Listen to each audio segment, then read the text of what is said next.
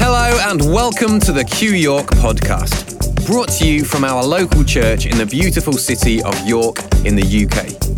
The message you're about to hear is from one of our services, which also feature great live music and relevant movie clips.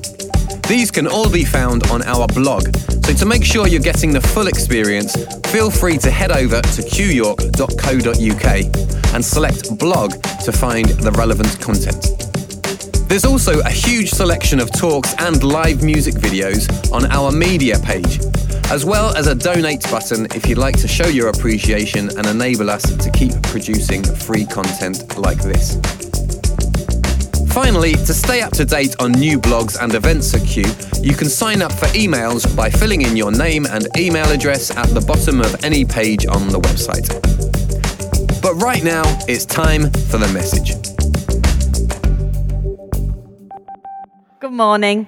Um, I've not forgotten about your children. I'm going to do a bit of a longer section after this introduction, and we've had a, another song, and I'll refer to that clip in a moment. Fairly devastating, isn't it, if you're that person?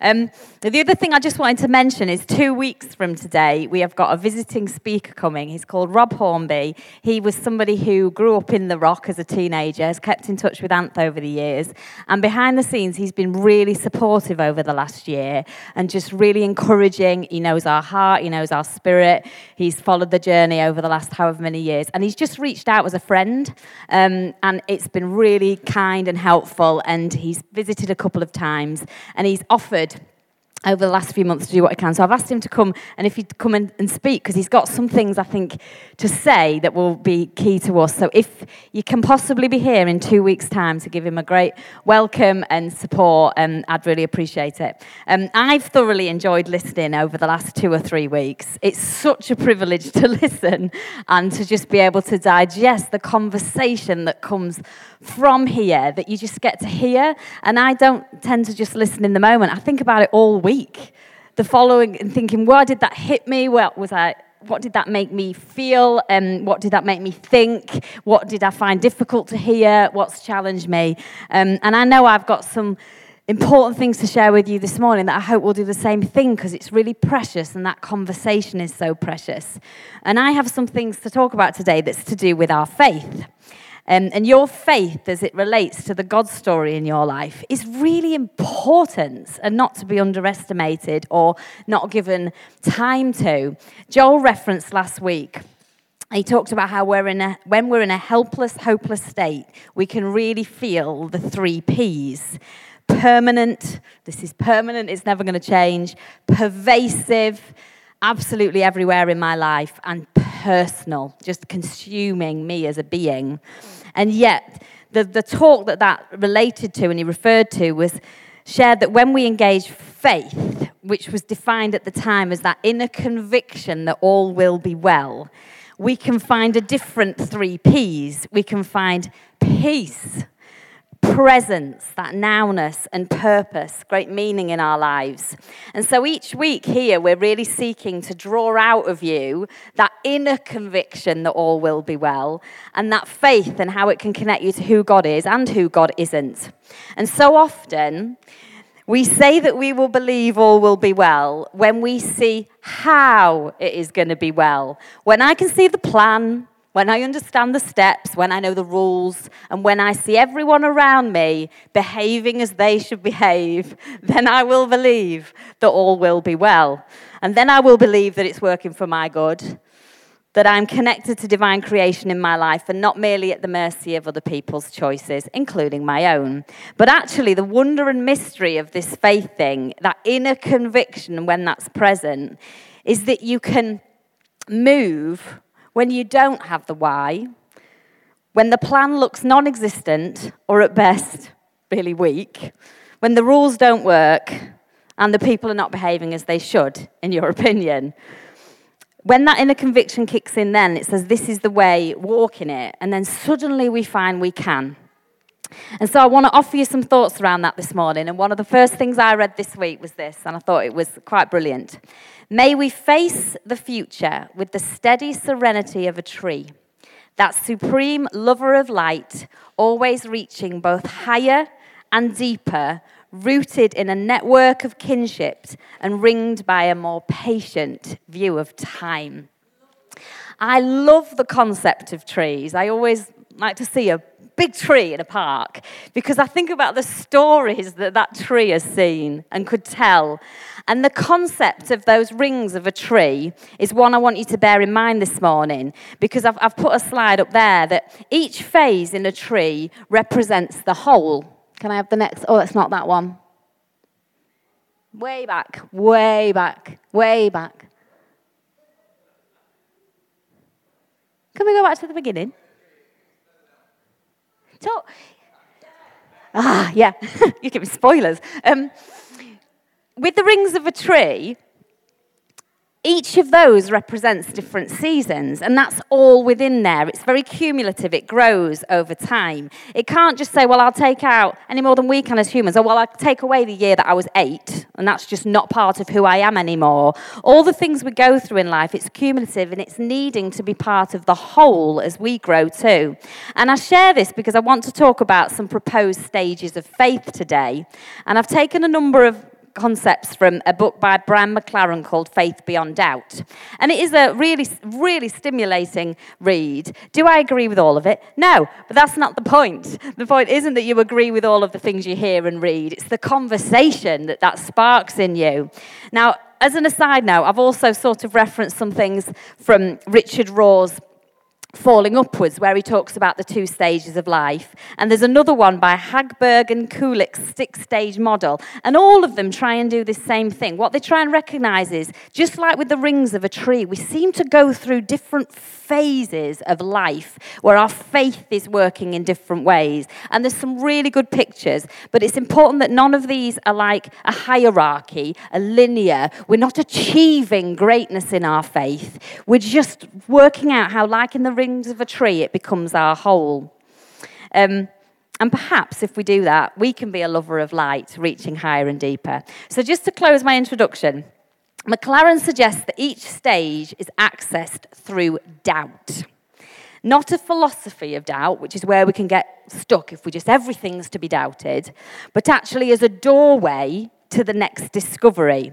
And we've heard this before in Ant's talk, where he talked about joining the dots and the power of doubt. And he used a series of clips from The Truman Show, where Truman lived in a manufactured world but had to start questioning what was being presented to him to find a doorway to a different life. And doubt is really good because it introduces questions to our current setup, but it doesn't always feel good. Um, last summer term, last year in 2022, um, I took on too much work at work far too much work. Um, and there were really mitigating circumstances at the time. I was short staffed, there were other things going on. So, in my mind, I was being incredibly well intentioned, incredibly kind, and doing great team. Um, then a colleague presented me with her view of my being kind and doing great team, and she did not find it very kindly or teamly. Uh, what I was doing, and she saw my intentions quite differently. And these conversations, when they hit you, you're like, oh, wow, I didn't know what I was doing was being interpreted in that way. And in that difficult conversation, I recognize now that she introduced doubt to me doubt about my way of doing things that made sense to me, and I did not like it. Um, but I heard it and I had to hear it, and I went away and thought about it. And I've had a number of conversations with her since to say, Tell me a bit more about when I do that, how do you see that? Because when you start realizing, and doubting your ways, conversation is good. And I have changed some things about the way I work as a result of being presented with doubt. But it started with her making me question my approach and my worldview, and it started with me liking it, not one little bit. And so, if you don't like what I'm going to say today um, in parts, will you? That's good.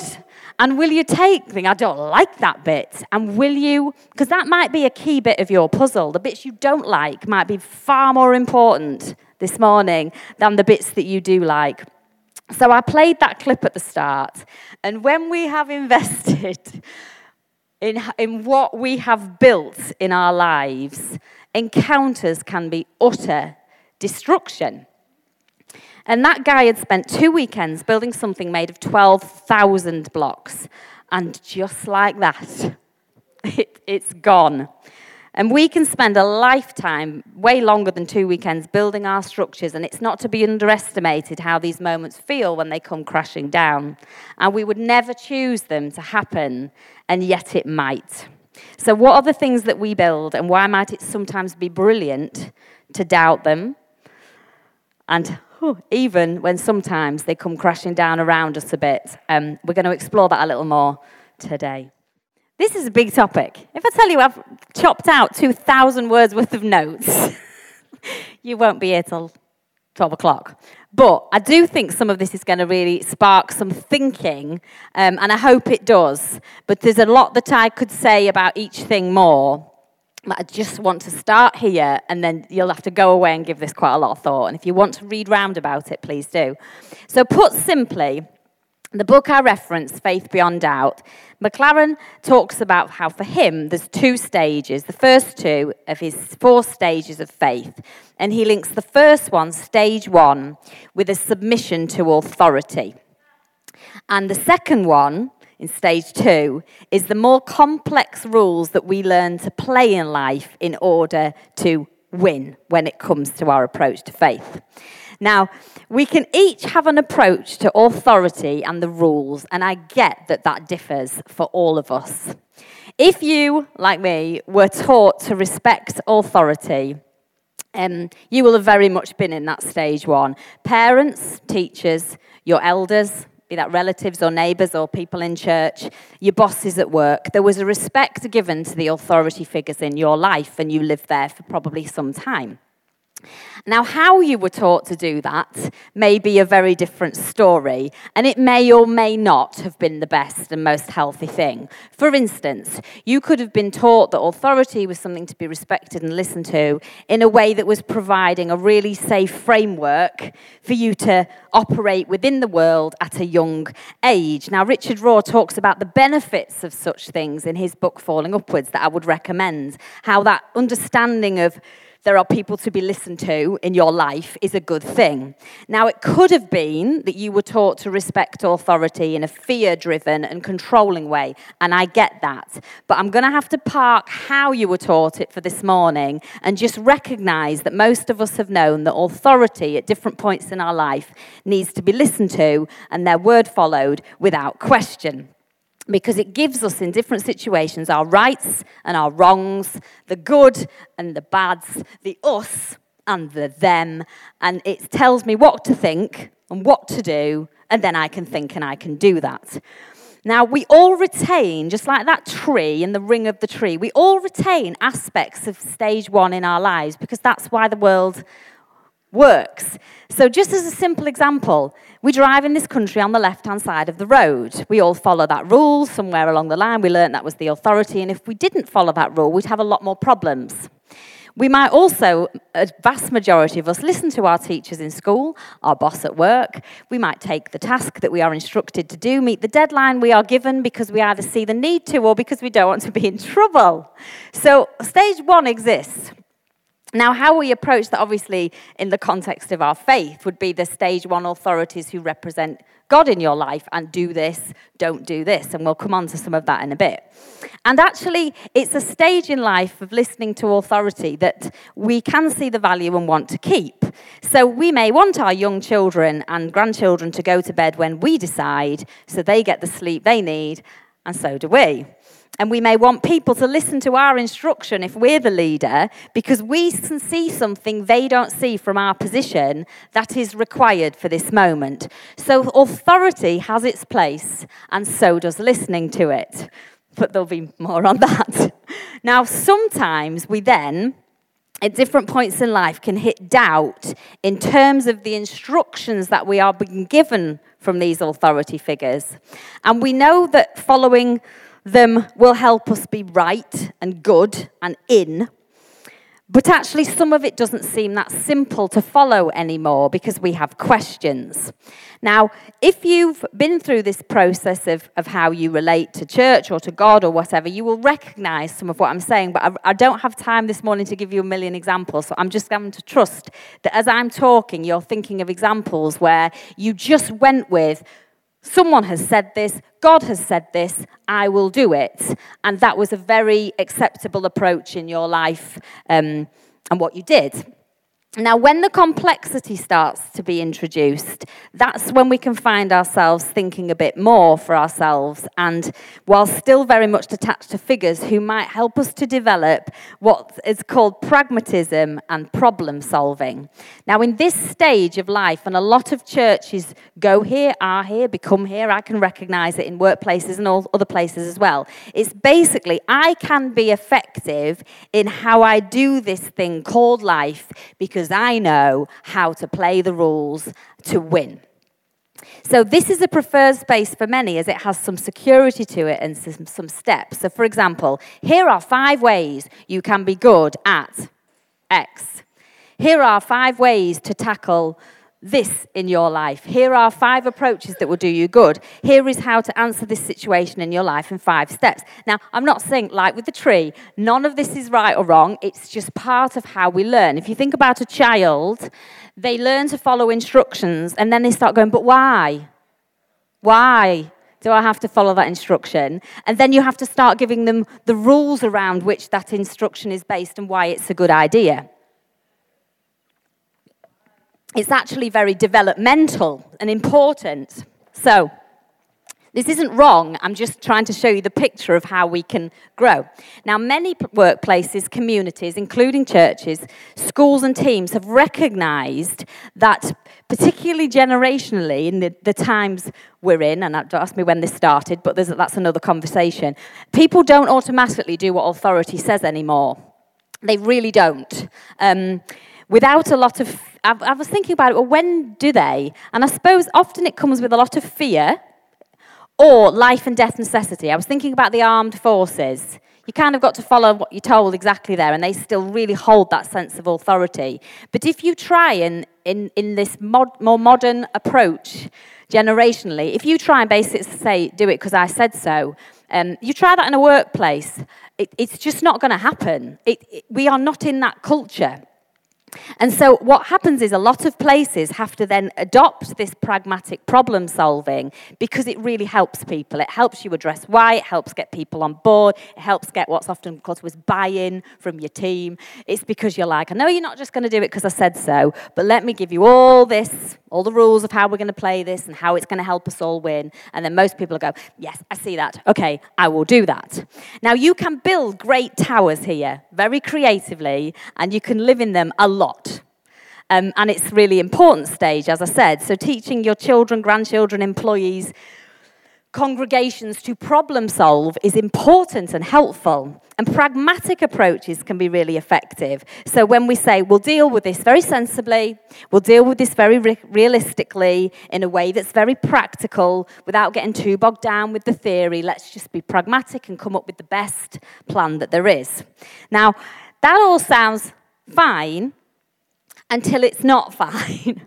because this is what can happen. What happens when you hit something in your life that you can't solve the problem in five easy steps and you don't know the rules of how to win? And what happens when being sensible is foolish and practical realism turns a blind eye to theoretical considerations that have great weight and should not just be ruled out. And there's a reason pragmatic can become an ism, can become pragmatism. And we've learned a lot here about isms and how dangerous they are. So if your only approach to life is to be pragmatic, um, you have to be careful. And I say that as someone I know I lean here to great pragmatism. I know in some ways it's a strength in many areas of my life, but I also know it can be a weakness.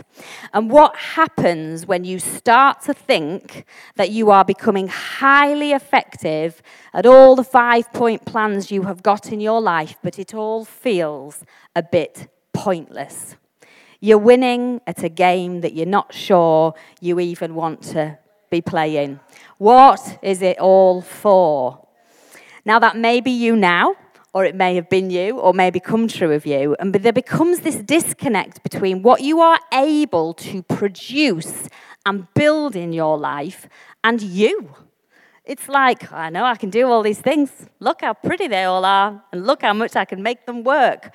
But it just isn't connecting to, to you. Now, it reminds me of this that I think we've heard here before. People may spend their whole lives climbing the ladder of success, only to find once they reach the top that the ladder is leaning against the wrong wall. And this is when more doubt hits. Now, when you hit this point, that's often when you are in stage three. And for those of you who, I think most of you in here who've been in Q, if you don't see a parallel to where we, we've come to, I'm happy to sort of share more about that and how it's a picture of, you know, we had to get into the next bit when the doubt hits and says, What's this all for, really? What's this all about? Now, the Meet the Parents clip, it just made, it really made me laugh when I happened to see it the other day. But what happens when the rules become quite meaningless and what you're doing is like, I get I get that this is what you do at an airport, but why are we doing that now when no one's here? It's a rule that doesn't work in this context. And the situations and rules become so meaningless sometimes, and that the rule is still upheld, and you're like, why? Um, now, the situation in the film escalates because Greg finds himself thrown off the plane ultimately because he boils over because one of the what happened to him 2 days earlier is the airline lost his bag. And in the losing of his bag he's just had the most horrendous weekend meeting his girlfriend's parents for the first time. And now when he gets back on the plane they want him to hand over his bag. And he's like I am not giving you my bag this all started because I gave you my bag. But because then he won't follow the rules of the airline, he gets kicked off the plane. Um, and it leads to this series of events when you start to doubt and question the rules for very good reason. You can be kicked off and excommunicated. That's what can actually happen to you in these situations. Now, when doubt starts here, there starts to be really big consequences sometimes for how you belong and fit in a group. Now, a likely consequence is that because we start to feel the discomfort that we're no longer playing the same rules of the group, that the rules that win, and it's like, I'm the one being kicked off the plane here, everybody else has still got their seat on the plane. I'm, I'm the one. um, often, what we do at first is we really dig in to the things that we've got that make our lives work. We don't want to lose them. Now, McLaren in the book told this story that I thought summed this up really helpfully for me. And he said that he uh, came across somebody who had really helped a young man at university who told him later that he'd read his books but had decided to return to his more traditional beliefs when his daughter was sadly diagnosed with cancer. And what he said was this Right now, all I'm concerned about is her being healed. I feel like my daughter's life depends on my prayers, and my prayers depend on my faith, and my faith depends on everything being super clear and super literal. So I stopped reading people like you who make me think and question, and I just focus on books that help me claim a miraculous healing for my daughter. Now, there's no malice in that at all, but great pragmatism where he's weighed it up and he thinks that, for me, feels safer than what you're telling me. And I get that. And I have huge compassion for it. And I know I've been that, and I know I probably still am that in areas of my life. Um, because this is the, the thing, another thing I read this week. It is difficult to get a man to understand something when his salary depends on him not understanding it. And so here's one of my big questions today. And if you if you think of anything else this week, well, there's one thing I want you to think of this week, it's this. Which beliefs do you depend on believing? We all have beliefs in our life that we have to see as true.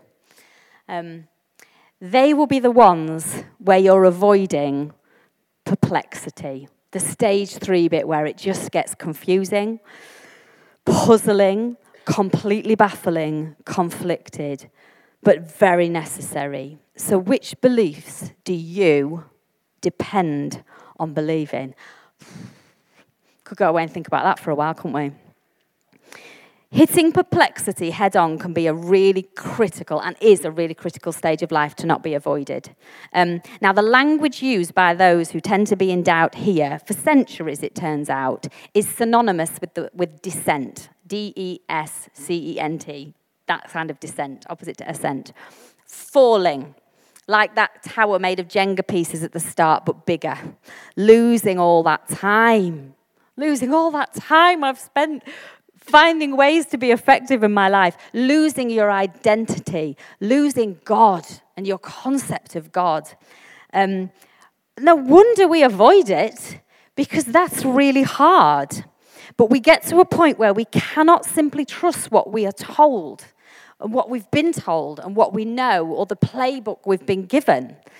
When we knew that, we were rising and we were rising so much and we were performing so well and mastering. But now it feels like we're falling, falling into so much and we're less sure of ourselves than others.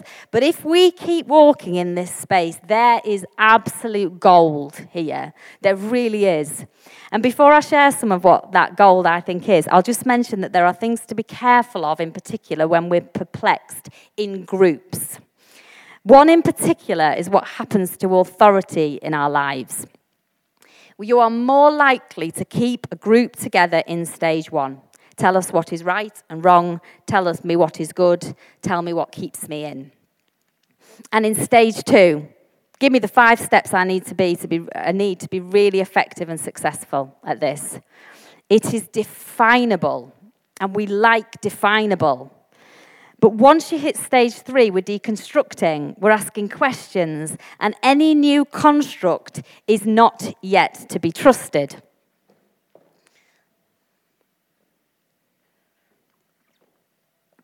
So you imagine asking that man whose tower has just collapsed to immediately start rebuilding a new one.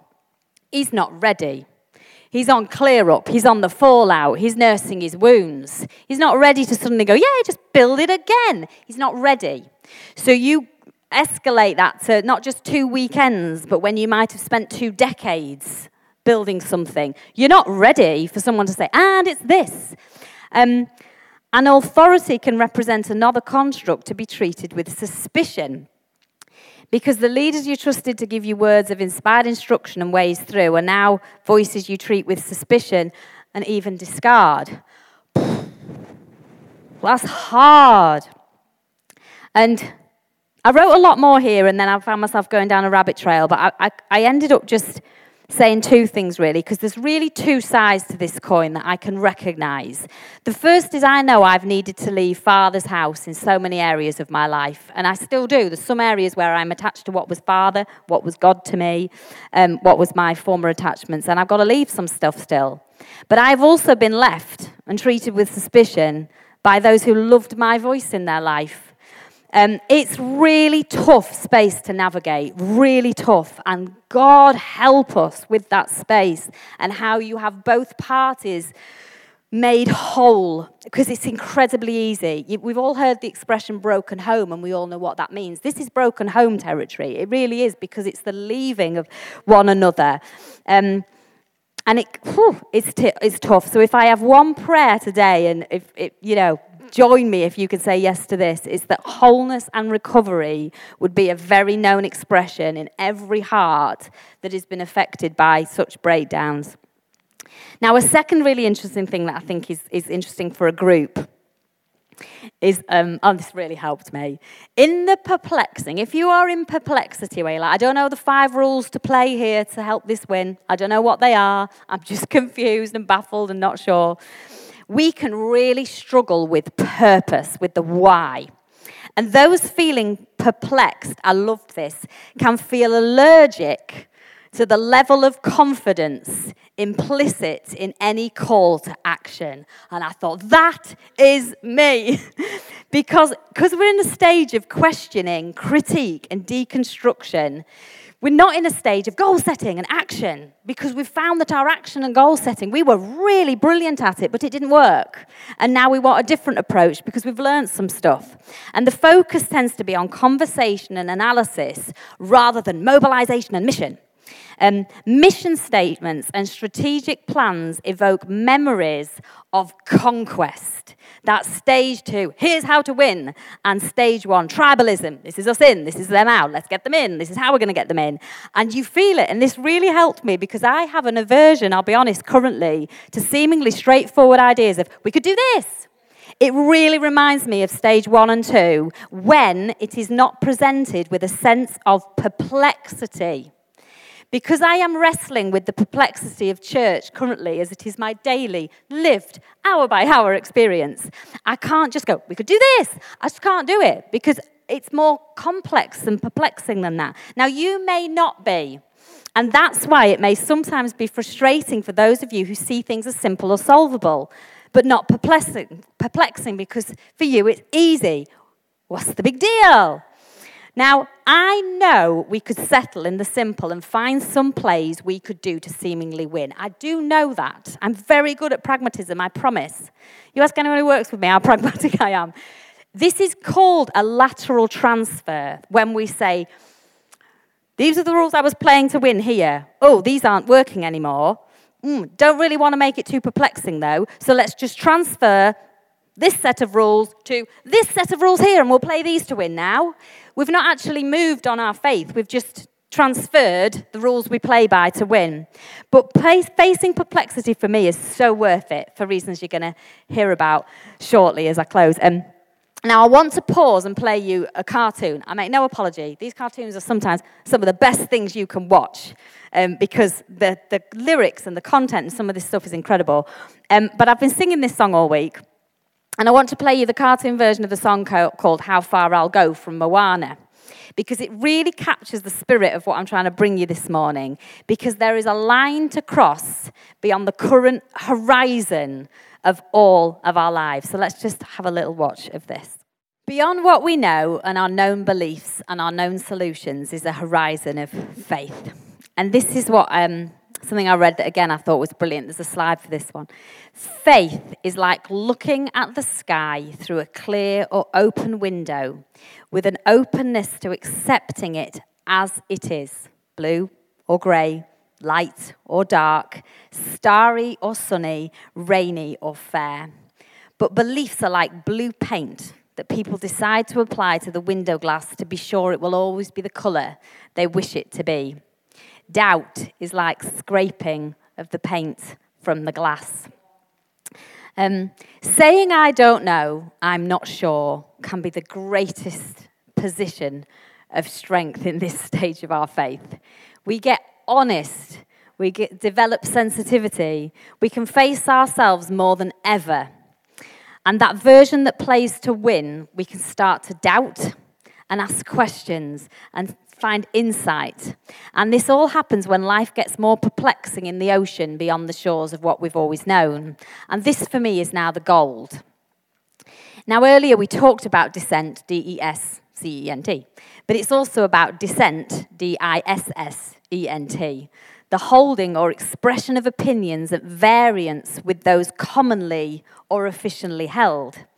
We challenge our commonly held narratives and the commonly held narrative.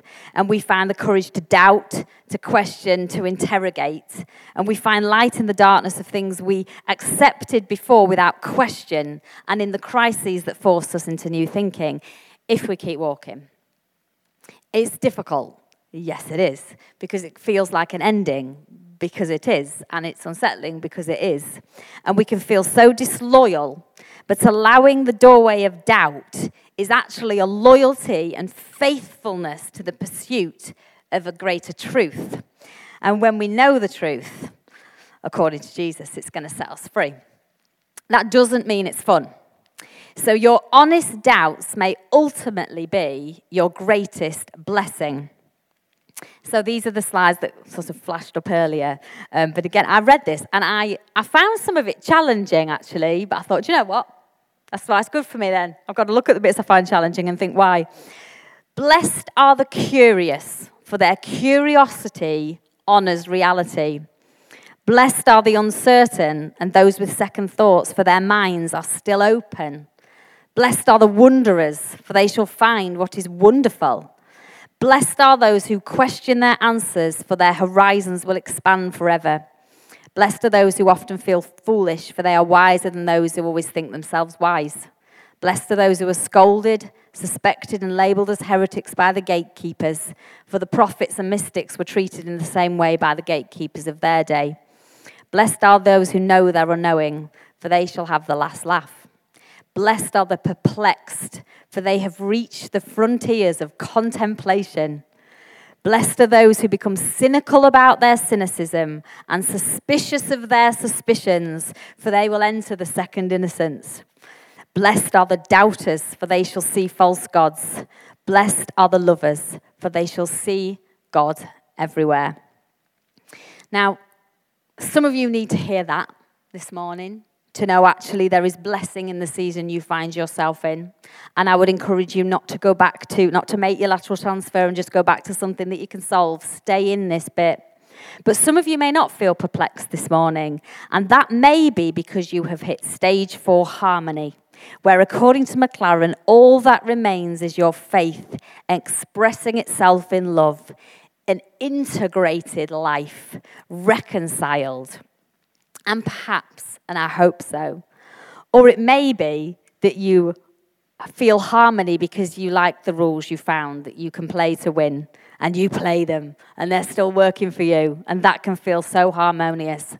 And I don't want to pull the rug or the rung, if we're thinking of ladders, from under you, but I confess to wanting to shake that ladder a lot.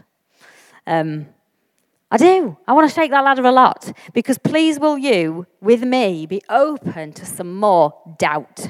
Because if doubt is the doorway, and we're not currently got anything doubtful about any of our approaches to life, we're not going to find any new doors. And some of your life is effective, but the ladder is indeed leaning against a wall that you may not be glad you've climbed, that may be doing harm to you or others, and that's betraying some things you would, if integrated, stand for. So, where do you need to doubt the voices in your life? and your pragmatic problem solving that represent what holds authority in your life, your God, and shake things up a little to get into some perplexity and then later into some integrated harmony in your life. Now, to close, in the film Wild, we see Reese Witherspoon, Wither, Witherspoon, in the role of Cheryl. Now, her marriage has not worked out, her mum has died, and hope has gone. She try, and so she tries to find a solution, and she opts for reckless and quite destructive behavior. But then one day, she makes a rash decision. She's like, I'm not playing to win here.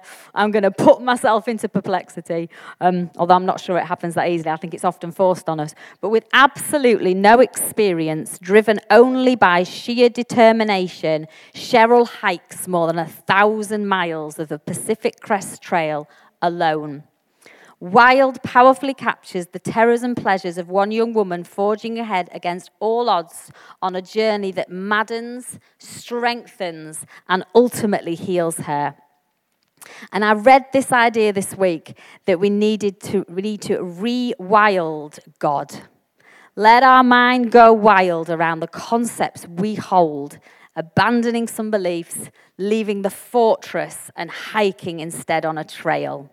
And after a thousand miles, this is her conclusion My life, like all lives, mysterious, irrevocable, and sacred, so very close, so very present, so very belonging to me.